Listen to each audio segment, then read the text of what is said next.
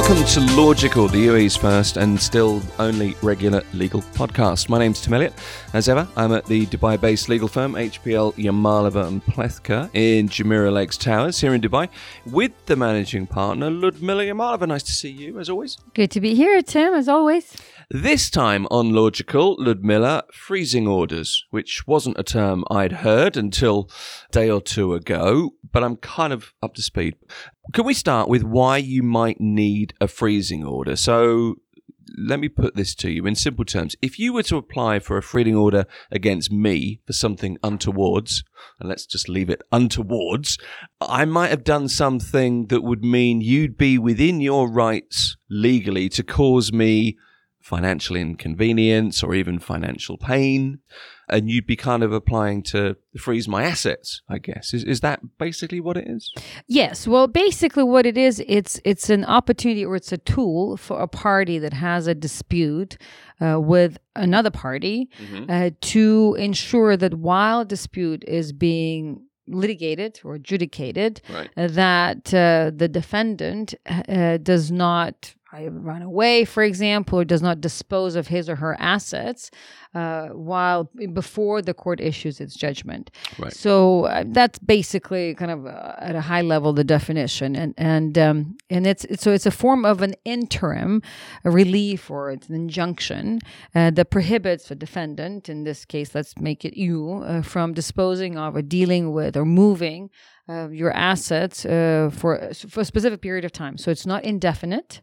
So it's important to understand. So it's not indefinite, and it's not final. So it's an interim order, mm. uh, and. Um, and it doesn't it doesn't have the effect of taking your money or taking your assets away from you it just has the effect of putting a freeze on them until the decision the final decision is made okay so it at least limits my access to my assets in order to secure the judgment in court that you want to get to.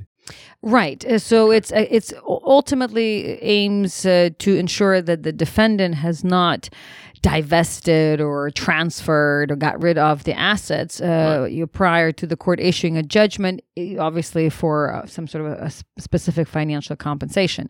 Uh, so it, it's not like it applies to a- anything, um, but ultimately, if there's an anticipation that there will be a judgment against you, and um, and I'm afraid that you will in the meantime, because as we know, court cases take time. Yeah. So if uh, in the meantime, I think that you may be inclined to either pack up shop and leave uh, or um, uh, transfer your assets to someone else. Well. So it's basically this kind of precautionary attachment, a precautionary measure that allows me to um, kind of put things on hold, freeze things as as far as your uh, your value or your worth is concerned. Okay, so let's assume, and this is not much of a stretch, that I'm ethically dubious, okay, and you decide to do that. The, the thing about a freezing order is you're not obliged to let me know that you've applied for a freezing order. Right. Um, so the freezing order is applied what's called ex parte, which is where you don't, the, the defendant does not know. Uh, I apply to the court mm. and um, uh, and the defendant is not served until the court makes a decision on whether a freezing order is appropriate or not. Uh, so I've made this uh, request to the court, and the court has decided you know nothing about it, uh, and uh, once and it may be that the court rejects it, and you will not know about it because unless uh, if the court rejects it there is you have never been served and you are not party to that particular case because it's ex parte so you don't even mm. know about it you will only know about it once the court issues the order, then I'm required to serve you. Uh, so uh, that's that's, and then ultimately you have um, the ability to potentially challenge it uh, but so it's not like you don't have the ability to challenge it whatsoever but basically you are challenging a decision that has already been made yeah, yeah. Uh, so it is another interesting concept uh, that um, applies to freezing orders is that in many cases in the way that we have seen it be applied uh, in the UAE and other countries as well, that you don't even actually need to have, if you use me and you as an example, I don't even need to have a substantive case filed against you yet. So you could just call up the court now and say, look, that guy that does the podcast is in the office, little bit dodgy and get a freezing order against me. Uh, There's, so there's got to be more to it than Uh, that. There's there's there's more to it. You have to. So it depends on kind of also where you're applying for it, and this is also Yeah. the the purpose of, of this discussion today is just to kind of outline the different uh, options that exist as far as the UAE is concerned and the, and the differences between them. Uh, but um, there has to be, depending on which court you're applying here in the UAE, uh, there has to be some some evidence that there is um, the, basically that there's an actual case uh, that is either being filed or is about to be filed, uh, or um, uh, uh, there's that. And then again, depends on which court. And also, there has to be some evidence, or at least indicia, that there is risk. There is there is evidence of risk. You fleeing, for example, or Yes, divesting, okay. or or dumping your assets. So. Uh, and um, so, so yeah, and, and then also that particular uh, freezing order is also attached to a requirement that there's a substantive case filed within. Again, depends on which court you uh, you're applying for, but in the, the local courts, it's within seven days. You have to apply for a substantive case. But let's say, uh, but yes, ultimately, it is possible that, uh, as far as you know, uh, I we don't have a dispute, and all of a sudden you receive a document says freezing order, and your assets are, as per this order, are frozen, and you don't even know there's a, a court case in, uh, open. And but Yeah. then that that order, in most cases, only stays if I follow up with uh, with a substantive case. And the logic behind it to justify it, I mean, it seems like a very draconian, by the way, um, tool, uh, and but it can also be very effective because the logic behind it is, is that, as we often know, if there's a dispute between the parties, and in particular for some sort of financial compensation or monetary compensation, then once the party that's is, is allegedly at least owed money, once they know about a court case, and then oh, okay, well, there's so many different mechanisms by which they can they can uh, become poor, so to speak, Isn't that the or, or become kind of non-existent. They can leave Yeah. the country, or uh, more importantly, they transfer assets, and at that point, it's just there's you know, and, it's once they kind of just sniff that oh, there's a possibility of a court case. Uh, so um, I mean, that's sort of the logic behind it. So first, you issue the judgment. That's why you you do it ex parte, so you don't notify the other parties, as not to spook them. In other words and and uh, once but the court obviously has to be convinced. The court is not always convinced. Also the scope of the freezing order is subject for discussion because it's uh you, can't uh, it's you know, i mean a lot of obviously claimants want to request a, a broad freezing order on everything globally uh, but the court will also challenge the claimant and uh, have them prove uh, you know, you know, why the, the, the expansiveness or the scope of the free, freezing order in terms of jurisdiction, in terms of amounts, and in terms of, for example, authorities or assets that are being covered by it. But it's really happening between the claimant and the judge without the defendant's knowledge. Uh, so by the time the order is issued, la- later on you can request. Again, depends on where things happen but you can later on you can get, for example, uh, minutes of meetings or or uh, decisions from the judge. That later on the defendant can see what. Uh, the discussion that took place between the judge and the claimant. So the judge would kind of take advice, I guess, from that substantive case and freeze. I don't know if if the person has, uh, you know, fast cars or or a bank account here and another bank account here. In theory, those assets could be frozen, rather than saying, "Well, you can't go and." You know, run around uh, on a Tuesday in a park, or you know, th- these are. It's very much tangible assets that the court may say you can no longer use. It's not a freedom of movement.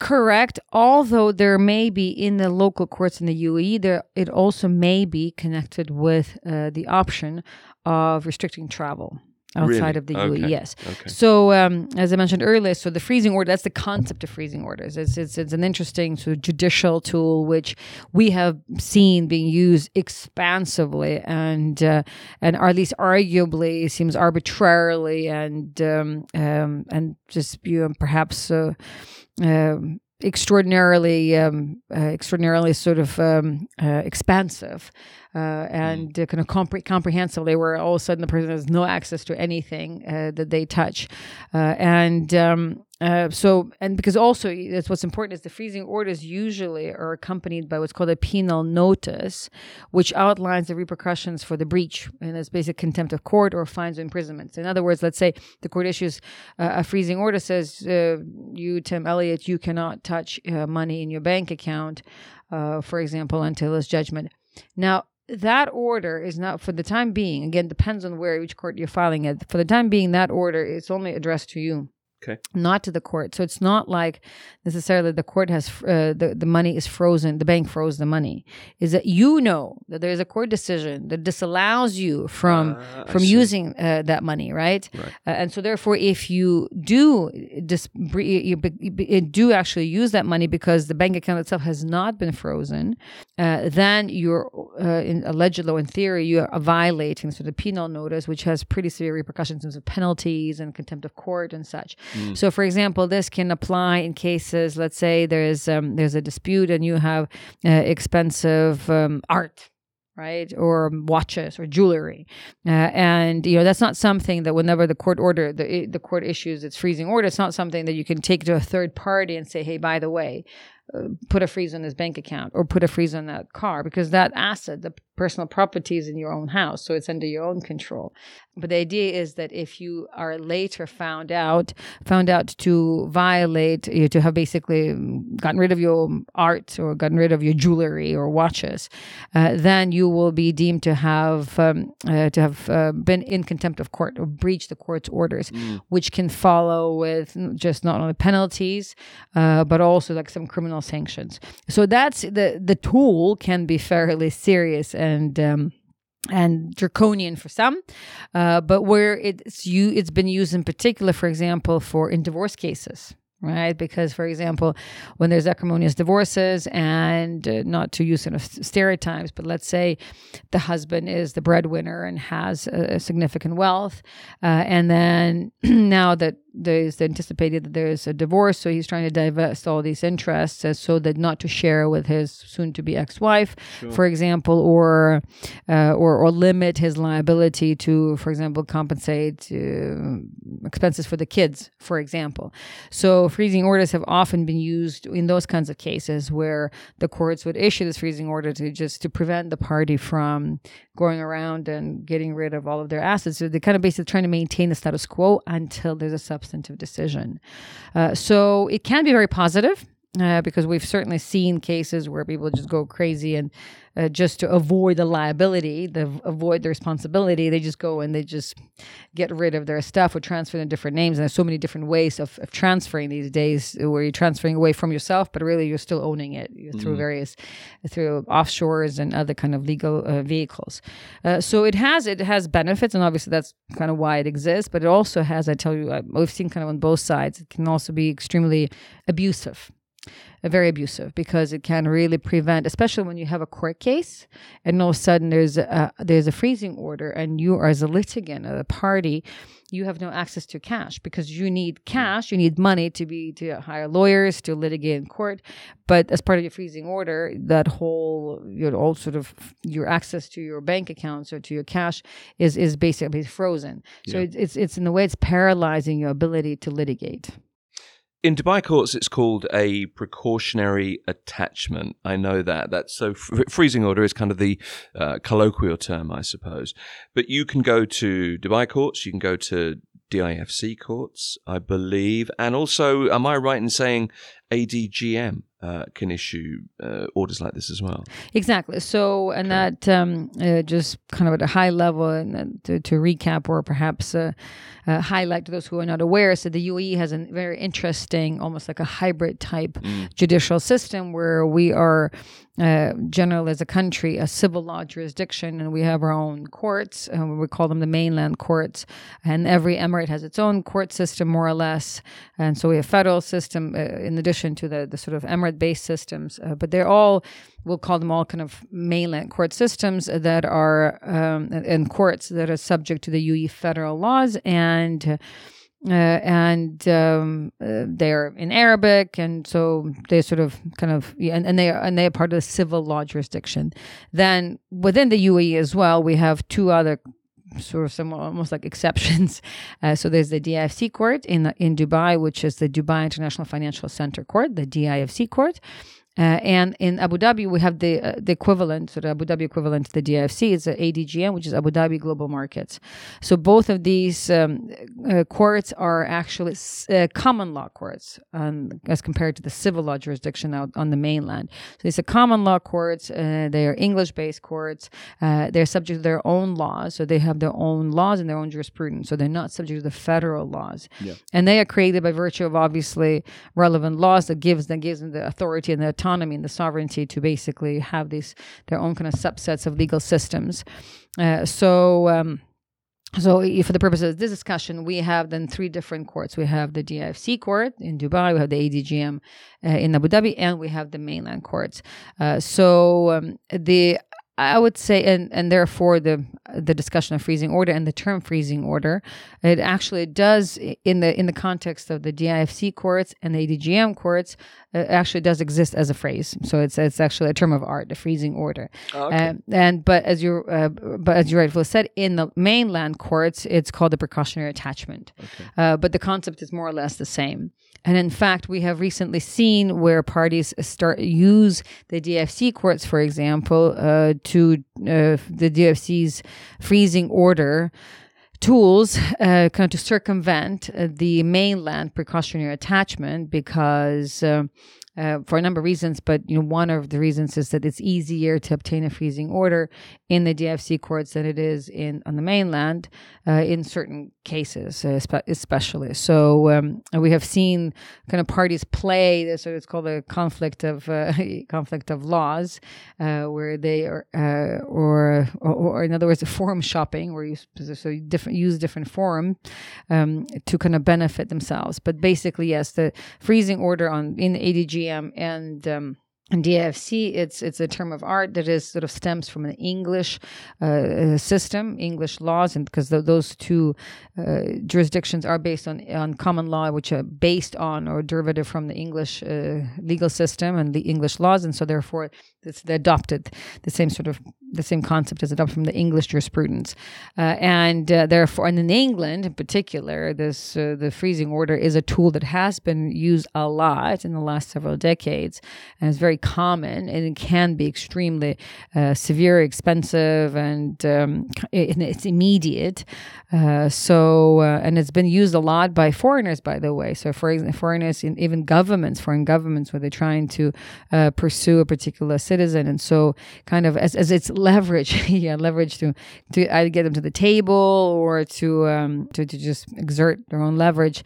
Often they will apply for this freezing order while the case is being litigated. Because freezing order is so, and, and the standards for the to, to apply freezing orders, in particular in uh, and kind of under the English system, seems to be fairly um, uh, fairly like uh, loose, if you will, not very mm. specific. So uh, you just need to have uh, some sort of a semblance of a, a prospect of having a, a, successful judgment, but you don't have to prove that in fact you have a substantive case that that has very high chance of success. You just need to show that you will be filing a court case that may ultimately lead uh, to uh, judgment in your favor may lead to judgment in your favor. And just on the basis of that alone you can apply for the freezing order. So it's um, but in in the mainland in dubai is, is like you said it's a precautionary it's called precautionary attachment. Mm. and and it's provided for by the UAE civil procedure law articles 247 to 251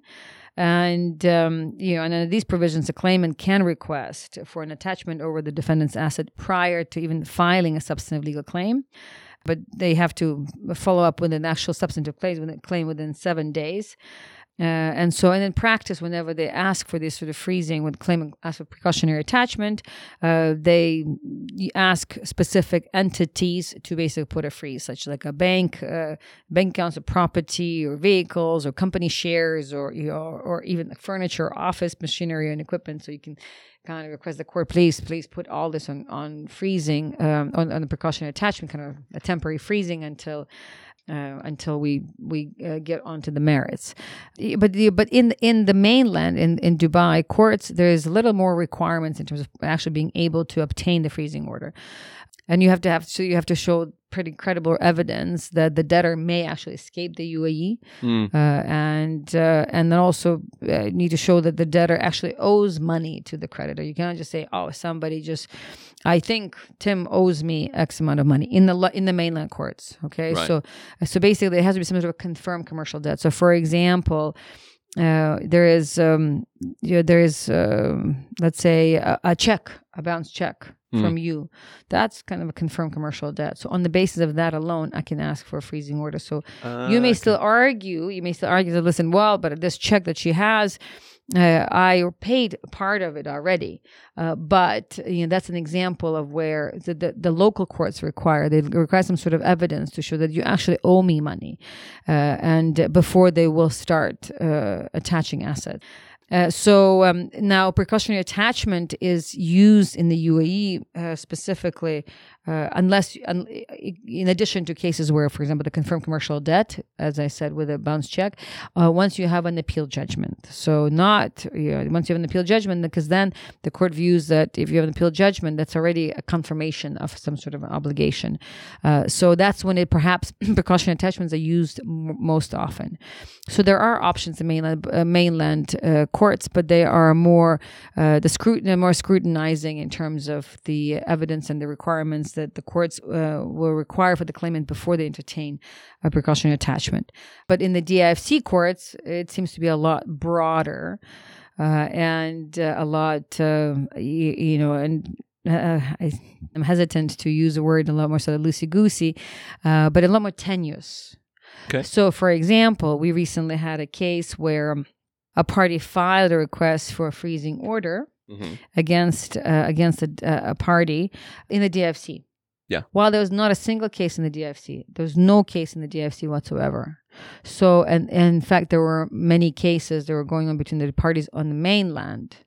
So in local courts, and yet the party did not chose not to apply for the freezing order in the mainland in the in the local courts, but rather go to the DIFC and file for a freezing order in the DFC because it's easier to prove the DFC. So the burden of proof and the requirements for for qualifying for a freezing order are a lot uh, a lot more, uh, I guess, a lot easier to prove than in the local courts. So that was a great example where you know, at least in my view, it seemed that. Um, and obviously reasonable minds can differ but there's a bit of a, an abusive process almost and like a little shopping uh, form shopping. So you there were a number of substantive cases in the local courts and so the parties could have asked for precautionary attachment in any one of those cases with the uh, local courts and they should have done that or the the claimant in that case. But because it's the threshold is different and requires more of evidence and um, and sort of substantiation of your claim and it's not as expansive and it doesn't have for example these uh, the penal order like the DFC uh, freezing orders do. Uh, so uh, the the plaintiff you know the claimant in that case actually decided to kind of uh, circumvent the local juris, uh, jurisprudence and jurisdiction and go to the DFC court and file a freezing order there ex parte without serving the party uh, only on the basis of that, um, and, and basically, in short, it's pretty complex, uh, sort of legal, uh, nuanced argument. But ultimately, they said, listen, once if we have, if we if we have favorable judgment, at least one of these judgments or somewhat we may be able to enforce in the DFC courts or in the DFC jurisdiction, in the DFC itself, maybe. So that in itself, the for as far as the jurisdiction is concerned, the DFC court said, okay, that gives us enough jurisdiction uh, hook. So it's it may seem uh, a little bit um, a little bit abusive potentially. Uh, but again, it can work depends on who's using it. Uh, so on the one hand, so the flip side, there's a flip side as well. So on the one hand, it's easier to obtain a freezing order in the DFC courts in ADGM because it's based sort of on the a much more established English practice that's that's uh, um, has a much kind of more more. Relaxed standards um, uh, but uh, and but also as part of it the penalty the violation of the penal orders are quite significant. So in our client's case poof, the the penalties for uh, being perceived to have violated the, the freezing order are we're talking about like hundreds of thousands of dollars you know for yes and it's and it's pretty fast and and you know and it's all kind of seems a little dramatic and, and draconian because remember this the case may never be won so the case may actually become all these cases may be substantive uh, substantive cases may be dismissed altogether or yes. the the defendant may actually win them all and yet in the meantime they've got their sort of hands uh, handcuffed and they cannot do anything. Uh, and on top of that whenever they're trying to for example get access to money to pay for the lawyers or so they may additionally suffer the consequences of these heavy penalties.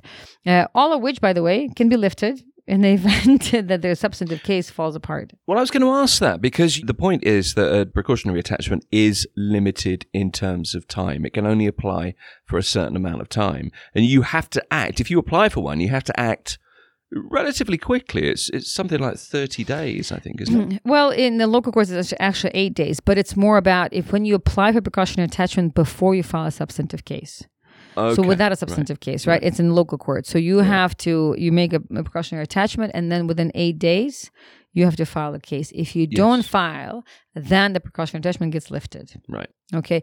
In the DIFC courts, for example, you, um, uh, it, I mean, in that particular case, there were already substantive cases filed, but the cases were filed outside in a different jurisdiction, mm. i.e., in the mainland jurisdiction, on the DIFC. Okay. Uh, so uh, they use that as an example of like, well, look, we've got, uh, uh, we we already have these kind of substantive cases, and also it's even more interesting because there's also some the claimant in the DIFC case was arguing that we actually uh, because in terms of deciding the, the expansiveness of the freezing order when they're trying to uh, convince the court to give them a more uh, like a broader freezing order the court uh, was basically challenged the substantive claims that had been filed and the defendant said no, no we will file we will file soon another substantive case which will support our current request for freezing order uh, so uh, you know kind of crazy if you think about mm. it all of a mm. sudden you, the, the court is issuing these judgments or these decisions on the on the promise yeah. of something and yet in the meantime it affects the person's life very rapidly and very radically.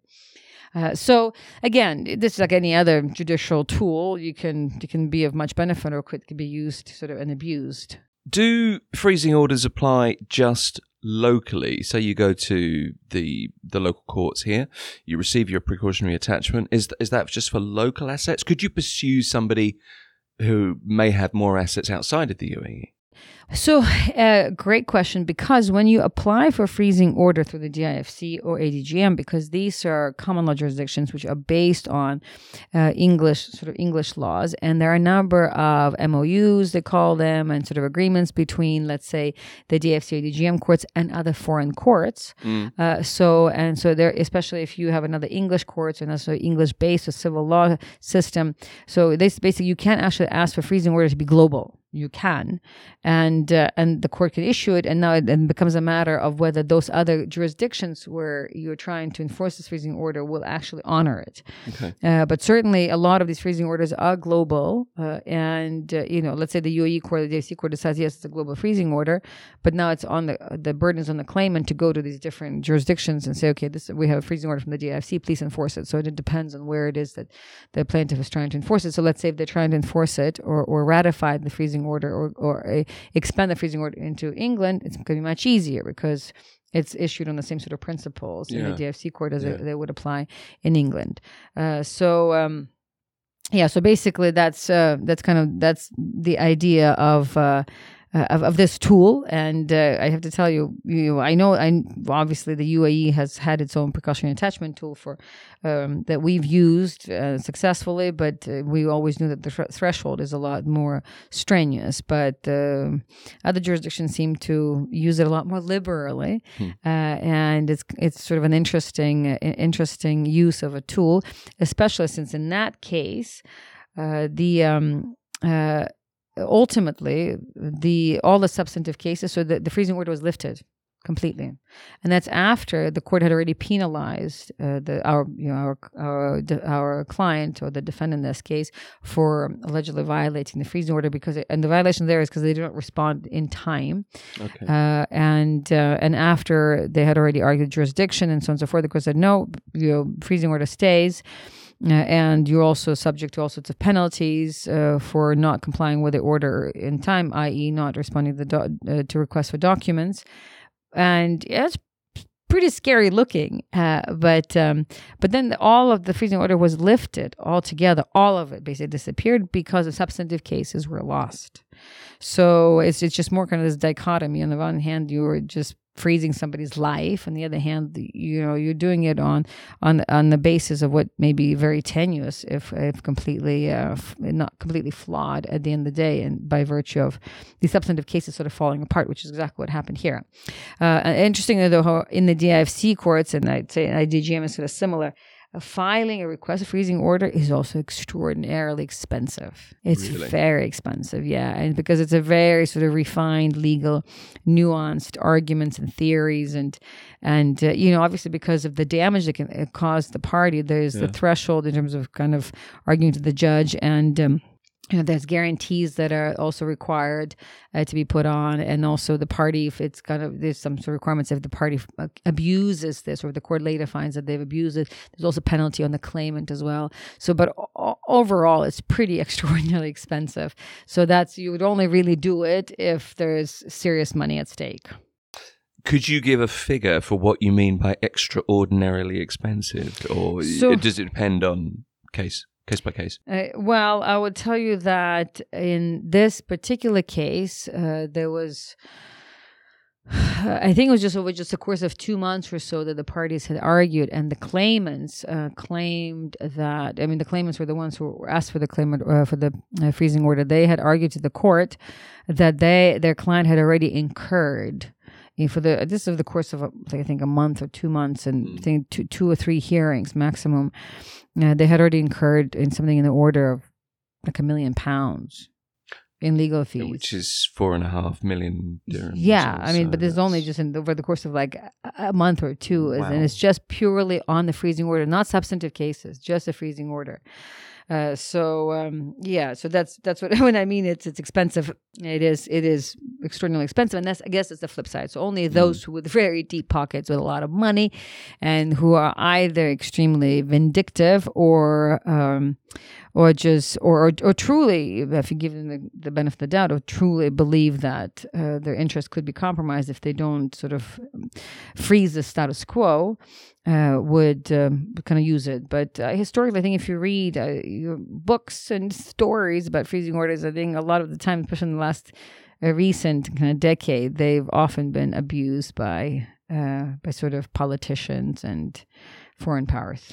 Only for the very wealthy, uh, indeed. That's another edition of Lawgical, this time freezing orders or precautionary attachments, as they're also known here in the UAE. As ever, thank you for watching or listening or both, and thanks to our legal expert, managing partner here at Yamalova and Plewka, Ludmila Yamalova. Thank you once again. Appreciate it. Thank you, Tim. It was enjoyable as always. Find us at LY Law, social media Facebook, Instagram, TikTok, LinkedIn. You can find our podcasts at lylawyers.com. Uh, if you'd like your legal question answered in a Lawgical episode, or you'd like to talk to a qualified UAE experienced legal professional, click contact at lylawyers.com.